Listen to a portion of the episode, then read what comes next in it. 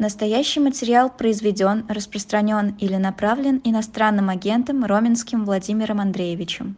Сегодня наш гость – это Борис Вишневский, депутат Законодательного собрания Санкт-Петербурга, зампредседатель партии «Яблоко». Борис Владимирович, здравствуйте.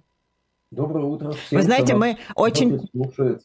Мы часто вас в последние дни вспоминаем в контексте, правда, «Эхо Москвы» и возможного а, дубликата «Эхо Москвы». Сколько было Борисов Вишневских, которые шли вместе Трое. с вами? Но, правда, они потом э, вернули себе прежние имена, фамилии и даже лица. Они их меняли только на период избирательной кампании. Но надеюсь, что все-таки бренд «Эхо» украсть не удастся просто так. А если даже и попытаются это сделать, то так же, как на моих выборах все-таки подавляющее большинство избирателей отличили подделки от оригинала, тут будет то же самое. Ну, мне кажется, здесь уже Венедиктов за это ответил. Он э, любит приводить просто цифры. Он говорит то, что ведь э, на волне «Эх Москвы» 91,2 уже вещает ведь э, радиостанция, которая также входит в холдинг «Россия сегодня», «Спутник» это. Он э, напоминает, что «Эхо» Э, входила в лидеры. Э, да мы на первом месте были, конечно, в последней особенно. Миллионам э, слушателей. Да. А сейчас вот эта вот радиостанция «Спутник» где-то в самом хвосте рейтинга из практически 40 радиостанций, если я не ошибаюсь. Да. Так, но это нас не то чтобы очень удивляет. Но вы не по этому поводу у нас в эфире сегодня, правда ведь? Борис Васильевич. Давайте да. тогда про литературу. В «Новой газете» вышла ваша статья «Матч-реванш с историей. Как попаданческая фантастика стала младшей сестрой пропаганды и подготовила общество к немыслимым ранее сценариям». Что за попаданческая фантастика и почему вы вообще на нее обратили внимание? Э, внимание на нее обратил, к сожалению, давно. Э, я все-таки э, друг и ученик Бориса Натановича Стругацкого и не только давний читатель фантастики с огромным стажем, но и ее исследователь. Э, и, конечно, я слежу за тем, что у нас в стране издается, что лежит в магазинах, что читают. Мы все время с Борисом Натановичем это обсуждали, я потом немножко об этом скажу. И вот я обратил внимание уже давно на огромное количество книг, которые буквально заполонили полки магазинов уже лет 15 как, и может быть даже 20, где примерно один и тот же э, сюжет. Э, некий или бравый офицер спецназа, или майор ФСБ, или капитан разведки, или в крайнем случае какой-нибудь там талантливый реконструктор чудесным образом из нашего времени попадает в российское прошлое и начинает его исправлять. Ох, эти реконструкторы. Одного такого видели, тоже любят да, исправлять. Он, он настоящее взялся исправлять, а эти исправляют прошлое. И вот, знаете, э, доходит до просто вот хохота откровенного. Я сперва-то хотел писать очень серьезный текст, но потом примерно половину работы над этим текстом, когда я готовил материалы, я от, чуть из кресла не падал от хохота. Я вам сейчас просто процитирую несколько аннотаций вот к этим книгам. Это попаданческой фантастики. Я не в силах их запомнить, поэтому я прочту. Я надеюсь, что кто посмотрит... Попаданческая фантастика – это когда вот этот вот это герой, я человек, понимаю, герой попадает... в прошлое. Да, попадает в прошлое со своими знаниями и умениями, начинает там все исправлять. Ну, сейчас вот э, послушайте и посмотрите сами. Я думаю, будете смеяться вместе со мной. Причем это все это реальные аннотации из реальных книг абсолютно, которые в магазинах лежат, издаются и читаются еще, что, что, что, что самое это страшное. Наш современник, россиянин Корнелий, послан древними славянскими богами, родом, перном, еривой, сварогом и велесом из нашего времени в далекое прошлое, чтобы воспрепятствовать распаду Киевской Руси. Для выполнения этой сложной задачи боги даруют Корнелию вечную молодость, обеспечивая неограниченными средствами. Какие замечательные боги, правда? Оказавшись в 1140 году, Корнелий изо всех сил служит Отечеству. Он становится князем, формирует армию, создает разведку и контрразведку, по всей Руси строит дороги и крепости. это еще не все. Э, эта книжка называется «Империя Русь», а следующая книжка называется «Петр Освободитель». Наш современник, завладев телом Петра Третьего, э, подавляет гвардейский мятеж и вправляет в их истории. И вместо золотого века Екатерины Россия вступает в стальную эру Петра Освободителя, и не будет ни засилия фаворитов, ни разгула крепостничества, ни крестьянской войны. Емельян Пугачев честно служит в армии, братья Орловы присоединяют Аляску, Потемкин – Приморье, спущены на воду первые пароходы, перевооруженные Ломоносовым и Кулибиным, русская армия рвется в бой. Пришло время возвращать византийское наследие. Пора двуглавому орлу над Царьградом, а православному кресту вновь воссиять над Святой Софией. Значит, прекратите ржать, пожалуйста, хотя я вас понимаю, у меня было то же самое. И вот еще одну только процитирую. Вадим Демидов сделал все возможное победы русской армии над полчищами французского императора. Для этого Вадиму, спортсмену, фехтовальщику и талантливому химику пришлось внедрить военное дело позапрошлого столетия, различные новшества от полевых кухонь до динамита. Но враг еще не сломлен, складывать оружие пока рано. На обложке этой замечательной в кавычках книги император Наполеон Бонапарт, э, передающий покорно там, свою шпагу вот этому талантливому спортсмену, фехтовальщику и химику, попавшему из наших времен на два века назад и громящего наполеоновские полчища. Но и э, остальные герои примерно в таком же стиле, какой-нибудь бравый офицер э, воздушно-десантных войск, который попадает в далеком прошлое незадолго до нашествия Баты, называется потомком древней династии Базилевсов, становится князем, и монголы страшно пожалеют, что решили сунуть свой нос в дела его корпорации Русь, как он ее называет. Знаете, это вот все вот, э, с одной стороны, жутко смешно. Да это печально. С другой стороны, сейчас это, это написано жутко бездарно, потому что вот ровно так, как аннотации сформулированы, почему, ровно так и книги написаны. А в-третьих, это, конечно же, становится печальным, потому что этой макулатурой завалены книжные полки, и вся эта макулатура имеет очень такую четкую направленность. Она э, вынуждает людей, которые все это читают и на это подседают, что называется, думать, что история – это тоже такая компьютерная игра, что очень просто ее исправить, очень просто все переиграть, и можно, и нужно переиграть, а каждый из этих попаданцев, оказавшись в прошлом, он же немедленно, ну просто у него идея фикс – это величие России обеспечить. Сделать ее сверхдержавой, всех врагов разгромить, уничтожить, победить, э, унизить. Возможности у него для этого обычно неограниченные. Очень часто его, ну, чтобы проще было работать, его сразу вселяют в тело какого-нибудь царя или великого князя, но могут вселить и в нижние чины, но тогда он стремительно поднимается по служебной лестнице, и при этом он почему-то мгновенно адаптируется в местное общество, хотя ну, пошлите нашего современного человека там не то что в 12 век, а даже в 19 ему очень непросто будет адаптироваться. И опять же, каким-то чудом он умудряется там создавать технические новшества нашей эпохи. Ну, простите, вот вас послать э, э в 18 или в 17 век, вы, в принципе, э, там знаете, как и я, какую кнопку нажать на компьютере, чтобы он сделал что-нибудь вам нужное. Но сделать компьютер вы не сможете. Совершенно и точно. Я, и я не смогу, хотя я кандидат технических наук по, по своей бывшей специальности, я примерно знаю, как оно устроено, но я, я не смогу в 18 веке э, из э, чего-то там и палок там собрать микросхемы и, и все прочее, что нужно, чтобы был компьютер, понимаете? И сделать э, динамит я не смогу, и прочее, и прочее, и прочее. А у этих все получается просто мгновенно. Вот там еще одна замечательная книжка, где...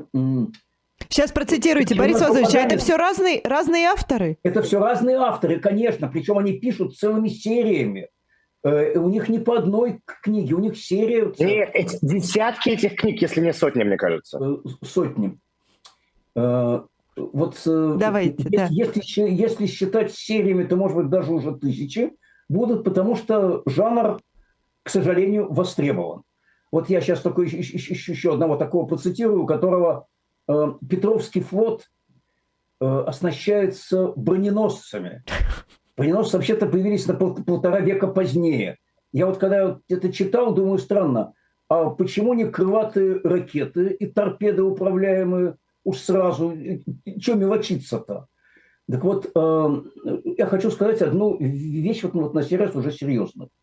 Я абсолютно уверен в том, что вот, вот эта вот вся вот фантастика такого попаданческого сквада, которая совершенно очевидно у людей воспитывает абсолютно реваншистские настроения, и, и, ибо главная задача любого из этих попаданцев – это сделать так, чтобы Россия немедленно разгромила всех врагов и расширилась до немыслимых пределов, и враги у них всегда в страхе разбегаются, поскольку попаданец внедряет там недоступные тому веку технические новшества и умения.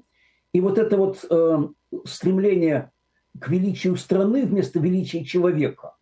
И это абсолютное такое отсутствие этики, точнее этика другая, когда эти герои, у них нет ни сомнений, ни жалости, ни ничего, никаких те рефлексий, никакого эффекта бабочки, как у Брэдбери. Э, вот это воздействует на умы. И в чем я уверен, как я уже сказал, это не случайно. Это не случайно появилось. Это появилось вот ровно в путинскую эпоху, начало очень широко развиваться, потому что там до 2000 года были какие-то отдельные совсем книжечки, а потом пошел бурный поток. И я думаю, что... Но это заказ чей-то, министерства какого-то, или э, просто общая тенденция, которую ну, вот эти авторы так... Знаешь, кто-то э, словил тенденцию и решил денег заработать. Значит, э, я, э, я думаю, что э, какому-нибудь издательству «Эксмо», грубо говоря, ему в какой-то момент аккуратно сказали, что, знаете, вот есть мнение, что нужно поддержать вот такое направление в литературе, вот которое бы воспитывало вот такую там смесь из великодержавного шовинизма и тоски по утраченной империи, фантомные боли по утраченной империи. А это, это же не очень там сложно. У нас есть огромное количество э, людей, которые там, хотят писать книжки, хотят, чтобы эти книжки бы издавались.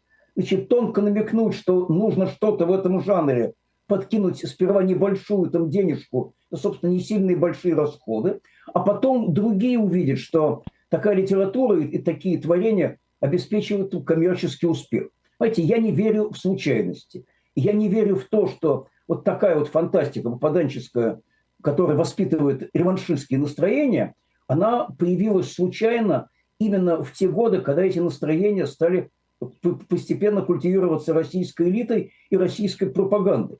Я, собственно, у себя в статье вот описал, что эта поданческая фантастика превратилась в младшую сестру пропаганды. И при этом, посмотрите, сам по себе жанр альтернативной истории, он очень как бы вообще древний. Многие авторы в этом жанре работали. Вообще человеку, естественно, знающий немножко историю, всегда задумывался, а что если бы в какой-то момент все пошло иначе? Вот э, хочется, чтобы такой-то герой спасся в, в, в, в таком-то веке, история пошла бы по другому пути. И знаменитейшие авторы, они же творили в этом жанре. Значит, ну, про Брэдбери я уже говорил, значит, Айзек Азимов, там, там «Конец uh-huh. вечности», э, значит, Пол Андерсон с, с патрулем времени и, и, и очень много другое. Э, есть еще знаменитое совершенно произведение, это Леон Спрэг де Камп, называется оно «Да не опустится тьма». Очень советую тем, кто нас там, там, смотрит, его прочесть. Причем оно довольно давно написано. Это про нашего современника, попадающего во времена это, вообще Римской империи, где он старается противодействовать ее распаду. Но это талантливые вещи, и самое главное, эти вещи, они абсолютно лишены вот такой э, пафосной великодержавности и стремлению к величию государства. Поэтому... Я сейчас вспоминал Янки при дворе короля Артура. Янки при да, дворе короля Артура тоже... Знаете, Янки при дворе короля Артура, э, там ведь э, э, юмор абсолютно искрометный, и там нет стремления к величию страны. Там же совсем другое, потому что это талантливая литература. У тех же братьев Стругацких э, тоже есть такого же рода вещи. И есть э, замечательный эпизод, я его цитирую у себя в статье. Помните, э, полдень, 22 век, возвращение. одна из знаменитых книг Стругацких «Из мира полудня», так называемая. Вот в ее заключительной главе есть рассказ о том, как на потерпевший аварию космический корабль 22 века попадает пришелец из далекого будущего, все исправляет, а, а потом говорит потомкам, что, знаете, вот мы, смотрите, потомкам предкам знаете, мы за вами следим из далекого будущего, мы очень хотим, чтобы у вас все получилось, чтобы э, вы стали такими, как хотите, потому что тогда и, и, и, и мы, будем, мы будем такими, как мы есть э, сейчас. И говорят, что да, за, за вами предками нужен глаз да глаз. А, а, а то вот один попал в прошлое все хотел истребить войска э, Чингиза, а другой попал во времена Курской битвы и стал отражать танковую атаку, что сам погиб и дров наломал, но, правда, не он один отражал атаку, так что все сошло незаметно. Понимаете, это же другая литература и другая этика абсолютно. А у этих, вот, как говорил Борис Натанович, это этика э, незрелого ума, не отягощенного ни совестью, ни моралью. Ну или точнее, у них мораль абсолютно другая. У них мораль вот такая очень простая. Э, правда в силе. Потому что э, самое главное там стремление всех героев – это победить многочисленных врагов державы, а держава постоянно окружена врагами, которые гадят все время. Вы же понимаете, на, на, насколько это представление об осажденной крепости, оно востребовано в, в последние годы в российской элите и в российской пропаганде. Ведь, собственно, только созданию такого образа осажденной крепости в, во многом и удается держать людей в подчинении и объяснять им, что если не Путин, если не могучая армия, не великий флот, и не огромные расходы на оборону, то враги нас обрушатся со всех сторон, нас там сомнут, уничтожат. Ну и тут вот такие книжечки, где рассказывается, как просто на самом деле, попав в прошлое, все исправить и уже тогда сделать Россию великой. И люди думают, что если, если так просто в, на словах в книге исправить историю, так может быть надо и в реальности попытаться этим заниматься. Вот отсюда все эти разговоры про якобы исторические права на исторические территории, отсюда путание постоянное нынешней России там, с Российской империей, отсюда разговоры, что мы только возвращаем все свое. Какое свое мы возвращаем? Э, нынешняя Российская Федерация э, преемник РСФСР, только одной части Советского Союза, а, а вовсе не Российской империи. Но изображается же постоянно совершенно же другое, все время осуществляется с Российской империей, к которому надо восстановить. Знаете, хочется сказать, никто никогда никакую империю восстановить не смог. И никто никогда в истории никакие утраченные якобы исторические территории тоже себе не вернул. И никто не ведет в современном мире политику, основанную на так называемых исторических правах. Вот, собственно, эта политика и называется реваншизмом. Это очень опасная вещь, потому что вот этот яд, он отравляет души, э, вывихивает э, мозг. Это, это уже как в «Драконе» э, Евгения Шварца. А вы не думаете, что это все э, просто не работает? Это же какая-то такая жвачка для э, людей с не самым серьезным запросом к литературе. Кто читает эти книги? Ну, ведь, э, мне кажется, я просто про эти книги слышал от э, стендап-комика Дениса Чужого, у которого прям такая рубрика есть. Он берет прям какие-то ужасные книги, их читает, а потом своей аудитории про них рассказывает. Э, кто, кто та аудитория, которая это покупает? И вообще большая ли она? Это какой-то, может быть, незначительный процент вот именно э, тех людей, кому нужна вот такого рода жвачка. Владимир, я думаю, что этих людей немало. Более того, поскольку это же все это коммерческий проект, и э, эти все книги бы не издавались все-таки в таких количествах, если это бы не покупалось, это значит, что много людей, которые их читают, э, там ставят на полочку и пропитываются этим ядом. А что касается того, кто они, да, значит, это люди, как правило, с не очень большим уровнем образования.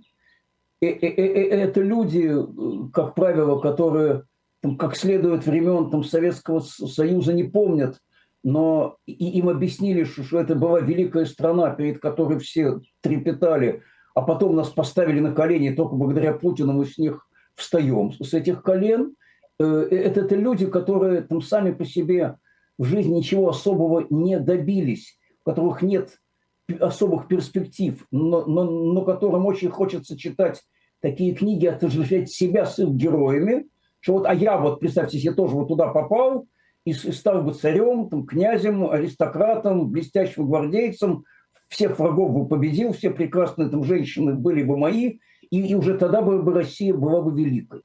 Понимаете, э, вот сформирован там, запрос достаточно большой, и этот запрос удовлетворяется. Это такая самовозбуждающаяся система. Сперва, я уверен, был некий там, толчок, там, сделан, потому что не случайно вот так стало развиваться бурно это попаданческое направление, причем именно с целью исправления российского прошлого. Я думаю, что этому помогли. А, а, а потом уже процесс пошел сам собой, потому что другие авторы, а, людей, желающих писать, у нас всегда хватало, а, они поняли, что, что это может за собой повлечь для них из известности коммерческий успех. И, собственно, вот я тоже в быту, в быту просто встречаю время от времени людей, которые рассуждают примерно так же. Они охотно говорят об исторических территориях, об исторических правах, что мы только возвращаем свое, что это всегда было наше, это несправедливо утрачено, и, и вообще мы должны быть великой страной, и нас должны все э, бояться. Еще, а почему нас не уважают? Понимаете, э, великая страна – это не та, которую все боятся, и не та, которая щетинилась танками и ракетами во все стороны, и э, все соседи, там, которые там дрожат в страхе, вот как бы она не вспомнила, что часть их страны тоже им когда-то якобы принадлежала. Великая страна – это где наука великая, где образование великое, где у людей там жизнь достойная, где технические достижения такие, их хочется принимать, и куда люди хотят ехать, там, жить и работать. Вот, вот это вот великая страна. Но людям-то внушают совершенно другое, что, что величие – это танки, ракеты, пушки, там, разгромленные враги и захваченные территории – и вот вся эта поданческая фантастика изо всех сил, она работает ровно в этом направлении. И судя по тем опросам, которые мы видим, она работает в определенной там, степени успешно, потому что очень немаленькое количество людей, оно тоже придерживается вполне реваншистских взглядов, причем людей, которые, ну, казалось бы, даже вполне себе здравомыслящие, даже бывают среди них очень неплохо образованные, даже среди моих знакомых такие есть во всем совершенно нормальные люди. Но вот как начнешь с ними разговаривать на эти темы, как у них какой-то переключатель в мозгу начинает срабатывать, понимаете? А может сложно Борис найти Лазаревич, эти книги, смотри. Борис Лазаревич, или они вот прямо вот заходишь в книжный магазин и в бестселлерах? Э, знаете, среди них э, особых бестселлеров нет, хотя, хотя, хотя в этом жанре вот работают авторы и очень известные и раскрученные, там, ну, могу привести пример э, романа Злотникова, в частности, известного очень автора, у которого есть и хорошие очень книжки. Но подавляющее большинство этих авторов, они э, неизвестны почти никому, но они же берут не качество, они берут количество. Вот я, я специально неделю назад зашел в книжный магазин. Понимаете, почти стеллаж вот целый, э, вот, вот с, с, с такого вот, вот, вот рода фантастикой. И это не единственный магазин там, такого рода.